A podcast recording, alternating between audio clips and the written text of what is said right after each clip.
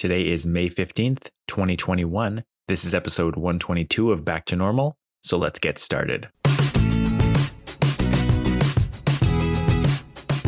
All right, in this episode, we are going to be following up a little bit on my vaccination and uh, how things are going in the week since. And we're also going to be talking a little bit about the uh, my job situation and um, following up from I, I forget how specifically I talked about this on the on um, on past episodes, um, but my job situation and, and how I had been recommending um, this specific job po- be posted or or exist in our organization, um, and that job has finally now come to exist. Um, so I'm going to talk about that for a bit. But beginning, uh, I'd like to start off by talking about vaccine rollout, and it's actually kind of funny because um, although the vaccine rollout is still rolling, like going a lot faster than it was before, the, the timelines have accelerated and so on. Um, I've kind of thought about it a lot less this week, having gotten a vaccination last uh, weekend. The only time I had to think about it was on Tuesday, um, because I've become kind of the de facto go to person for um, booking vaccines for family. And um, so I had to book an appointment for um, one of my members of my family on Tuesday because they opened to new eligibility groups. And basically, wanted to talk a little bit about how I'm feeling. Um, so, yeah, last episode was actually recorded a day late on Sunday, and that was vaccination day. So, basically, um, give a brief update on how that dose went, how the vaccine went, how the like process of getting it, and um, like how I've been feeling since. And so, basically, yeah, um, it was last Sunday, so it was already going to be kind of a quiet day. Having two kids, by the way, in a pandemic, having two kids and two people needing to get like go for a vaccine uh, appointment. I got the sense I don't know what would have happened if I needed to bring my child to that vaccination clinic, but we didn't want to do that. Um, so we basically staggered our appointments intentionally so that um, like one of us would just stay home with the kids and the, when we would go and then we'd kind of swap later in the day um, so that that worked totally fine. I guess you could have brought a kid. There was like because of social social distancing, the, the biggest concern with kids when they're out in public is making sure that they understand. Um, you know, like don't go near other people. Basically, stay with me. Um, and Evie's pretty good with that.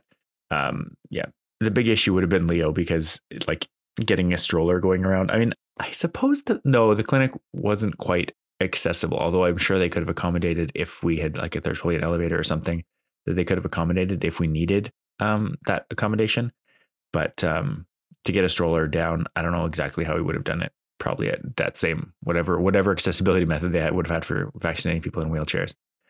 Um, but all that to say, the vaccine appointment went very smoothly. Um, we talked a lot in previous episodes about it being kind of the honor system, which it totally was.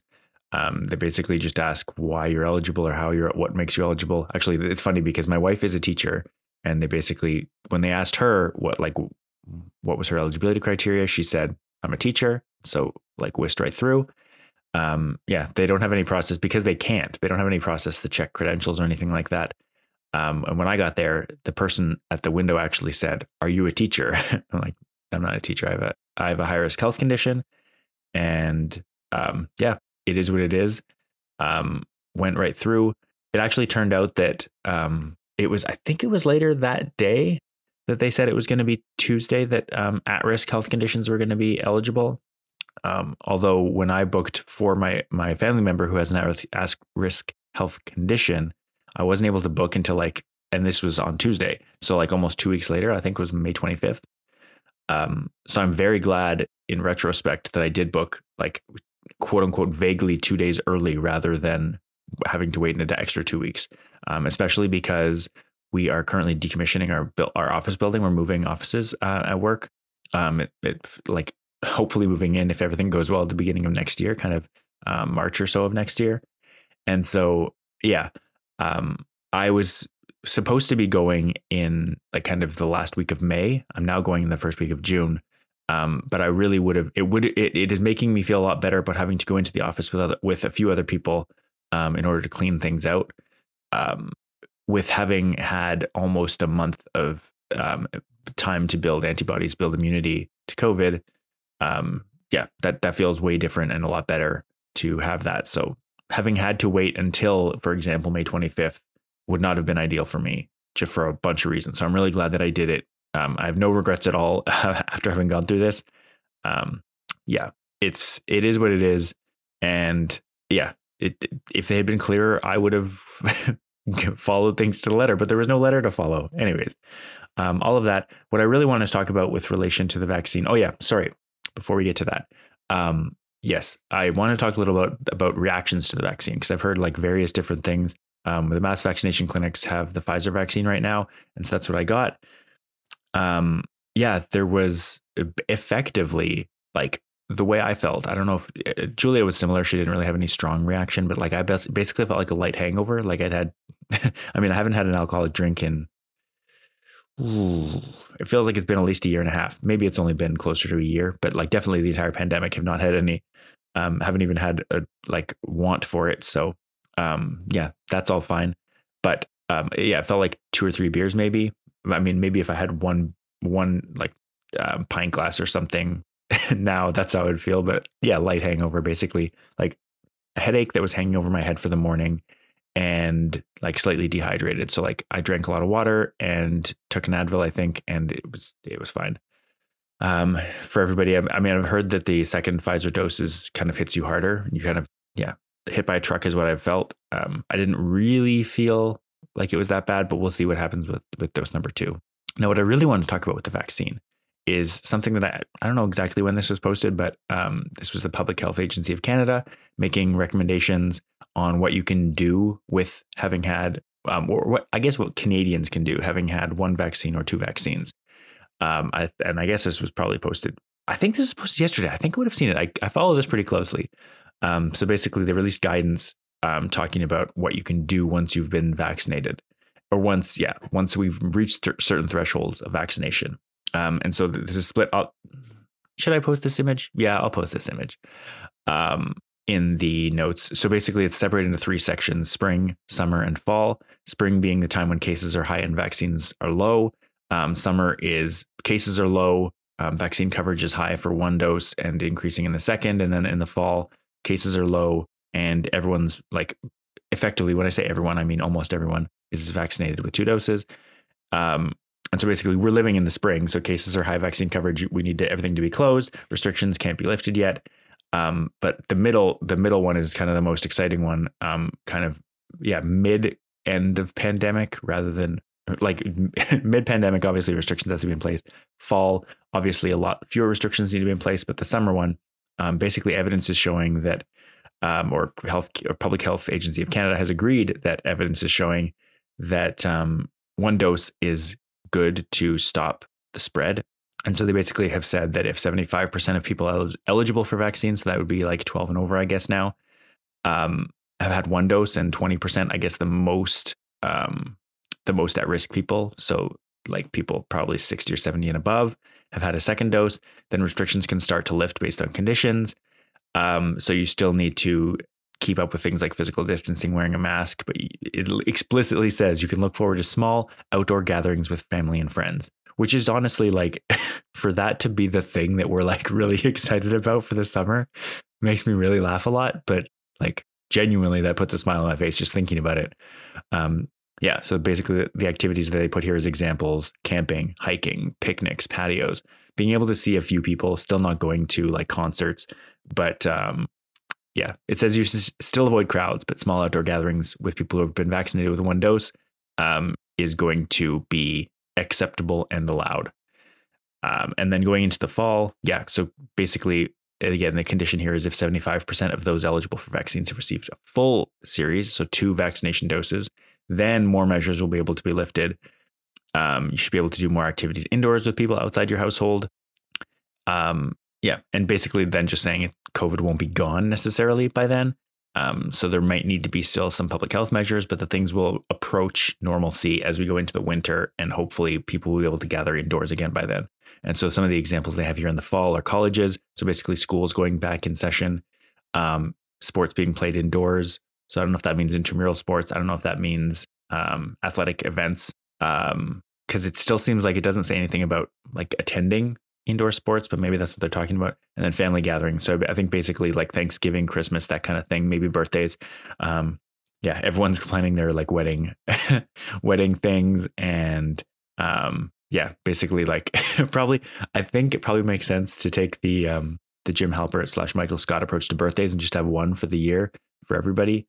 Um, but that being said, we will have to see how this all plays out. That's what that's all I wanted to say is that I'm not sure how this is going to play out, but that summer outlook is looking great because um, we have a small group of friends and um, that like I say hang out. We we did hang out a few times um, when cases were not so high, um, but we've basically been trying to limit it a lot um, in the in, in the middle time between those things, and it's just it's just like such a hopeful feeling to think that we might be able to have like our four to six friends over plus kids um, like in our backyard have a barbecue just you know catch up like in a way that we haven't been able to before like since the beginning of 2020 and like because one of the things is if you were told um like on a given day hey like in a month let's say in a month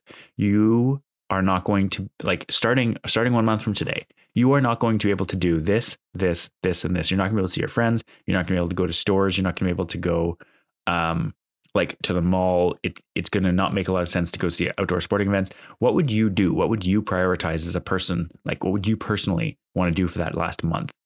Um you would make a lot of choices. Like you'd want to see your friends several times. You'd want to like eh, get a bunch of clothes. You'd want to like take advantage of that that freedom knowing that you were going to be in lockdown for more than a year and feel unsafe potentially doing a lot of those things. Um, that did not happen. And so, like with our friends, for example, it's not like we were seeing them constantly weekly um, up until the lockdown. Like February is a really busy time at me for uh, at work, and like it's the winter, so like things are cold. You don't necessarily want to go out and and do things every day or every week. Even like we're, we're all starting to have kids, it's it's tough to get together, especially with work during the day and then the kids having to go to bed relatively early at night. Uh, it's tough, and so we it's not like we saw them all the time. We saw them like I don't know once in 2020, um, where we could have an intimate family gathering. Actually, I, I think the last big gathering we had was probably right before Christmas, where we had kind of our like Christmas party with um with the small group of us, and yeah, I'm I'm looking forward to doing that again. We're gonna do that so much as soon as we're allowed to. like it's going to be so exciting. Like the roaring 20s for me in my mid 30s is going to be like, yeah, home parties with friends and no alcohol and kids. So it's very different than it would have been in my 20s. But um, yeah, the roaring 20s are definitely going to be a thing. I just like it's just clear to me. So, anyways, um, that's what I'm looking forward to this summer now. Having gotten a dose, knowing that um, at least of my friends two have already got two other ones have already gotten it. Um, one other is also scheduled, and then the remaining three, I guess, are going to be scheduling them soon. So hopefully, having them kind of mid June um, by the latest. I'd like to think. I'd like to think. Apparently, Ontario is doing 150,000 approximately now. We're up to 150,000 vaccinations a day, and that seems like a pretty great number. Um, I believe Ontario has about 100 or 15 million people, which means that that's like 100 days worth of vaccines, but we've already got like 50% having one dose. There's a whole bunch that plays into this, but um, ultimately, I'm really excited for the summer. So I don't want to spend too much time talking. I've already spent 15 minutes talking about that, um, but I did want to talk just a little bit about um, this job that I've been that I've been wanting to exist and and hoping to have um, at NSERC for a long time now. Um, I actually have letters dating back that I was showing my team leader and director and all that um, back from 2017 talking about how it would be really great to have um, basically a person that oversees and consults on technology based decisions and decisions based on tool development. Um, just how it would be really great to have that process centralized and um, endorsed by management um, with an actual position. And so, all that to say, um, I'm very excited that a new position has been posted. Um, this is a position that is it, it's a competitive position, um, but it's only open to people inside of NSERC um, at my um, at my position scale level, and yeah, basically only employees uh, can apply. And so there's a very small pool of people that could would even be eligible for this position. Um, I don't I don't believe there are many other people that would even understand what it is or or want it. Um, but having said that, I feel I feel confident so far that uh, what I've put together, because um, it asks for a cover letter and a resume, I feel comfortable with what I've put together. That it makes me because the position was was again not created for me, but it's tailored to me because I'm the one that recommended that it be created. And so, like that, for example, um, in the job profile, there's a whole list of things that it's looking for, and they're like it's like a checkmark checkbox list of all the things that I've done. Um, so I'm very excited for that process to close. There's still an, another week, um, and so it's kind of a long process of of you know I don't want to leave this to chance. I I really want this job, and basically I I'm working on my resume. I've got my resume done actually. Um, I actually put together my resume just based on what I thought the job was going to be, and then hoping that I could like tweak it later and and add things if I needed to, or remove things that weren't necessary. Um, but honestly, it's like dead on. I'm gonna have to. I'll do a comparison, but I haven't because I haven't looked at it since. But like basically, what I built, um, or the the position that I was saying should exist is basically what's being put together. So, um, I'm very excited that this is finally happening. It feels like a long time coming, and and I I have honestly, genuinely, basically been doing the job that's being proposed um, already for the last year, um, and so it's really the, just the formalization of that um, process and being able to hand off my other like my kind of daily or weekly standard duties to somebody else to be able to really focus in on this project stuff. So yeah, the position is called senior process management officer, and really it's overseeing um, our our competitions and the technology involved with them and coming up with ways to and I don't love this like the word innovate has so many like um, just not that useful meanings. Um, it's overused in business and particularly in government settings. Um, but I really do feel like some of the things that we're doing um, are innovative in a non like snarky, non business, non sarcastic way. Um, in that what we're trying to do is make peer review and program administration, like government program administration, more streamlined and more efficient.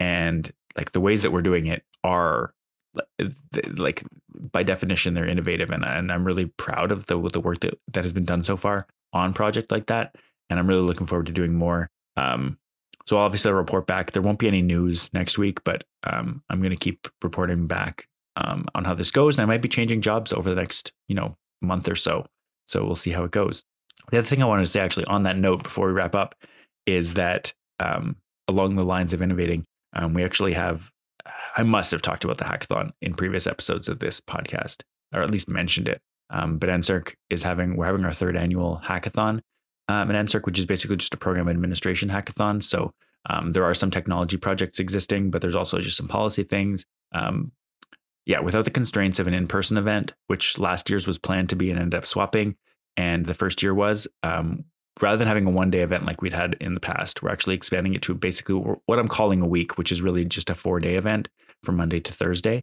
Um, this coming weekend is a long weekend, um, and so Monday is off. So we didn't. We figured because um, government workers love to take Fridays off and to make four day weekends, um, especially over the summer. And so with Victoria Day coming, um, it just made sense to go Monday to Thursday for the event itself. Um, but basically, it's going to be really fun. Um, there are lots of projects. There's lots of excitement, and so starting Monday morning, um, we're working on hackathon projects and kind of putting aside our other work for the week, um, just seeing what we can do. Obviously, with four days, you're not going to spend the entire four days like working away on this one project. You're going to have you have other things come in. Obviously, it's still we're still in a stay at home order, and so people have got their kids at home.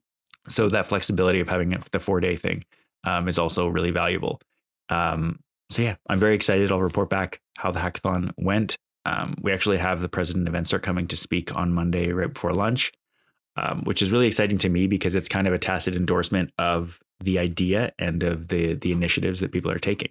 So um, all in, all in all, I'm very excited for that. And like I said, I'll be back next week um, with more details on how that went. And hopefully by then we'll have even more vaccine acceleration and they'll start announcing when um, when the next age groups can start vac- um, going for second doses. So see how that is because because there's no way they're not going to accelerate that process. There's no way they're actually going to go four months between um, first and second doses just based on the numbers of vaccines we have coming in, um, the number of people that already have one dose versus the number of people that aren't going to get are not going to get a dose for for whatever reason, um, whether they're just waiting or whether they are already not following rules and so getting a vaccine doesn't really faze them, um, or they don't feel it's necessary, rather. But, anyways, um, we'll report back on all that next week. In the meantime, thank you very much for listening, and I will talk to you next week. Bye.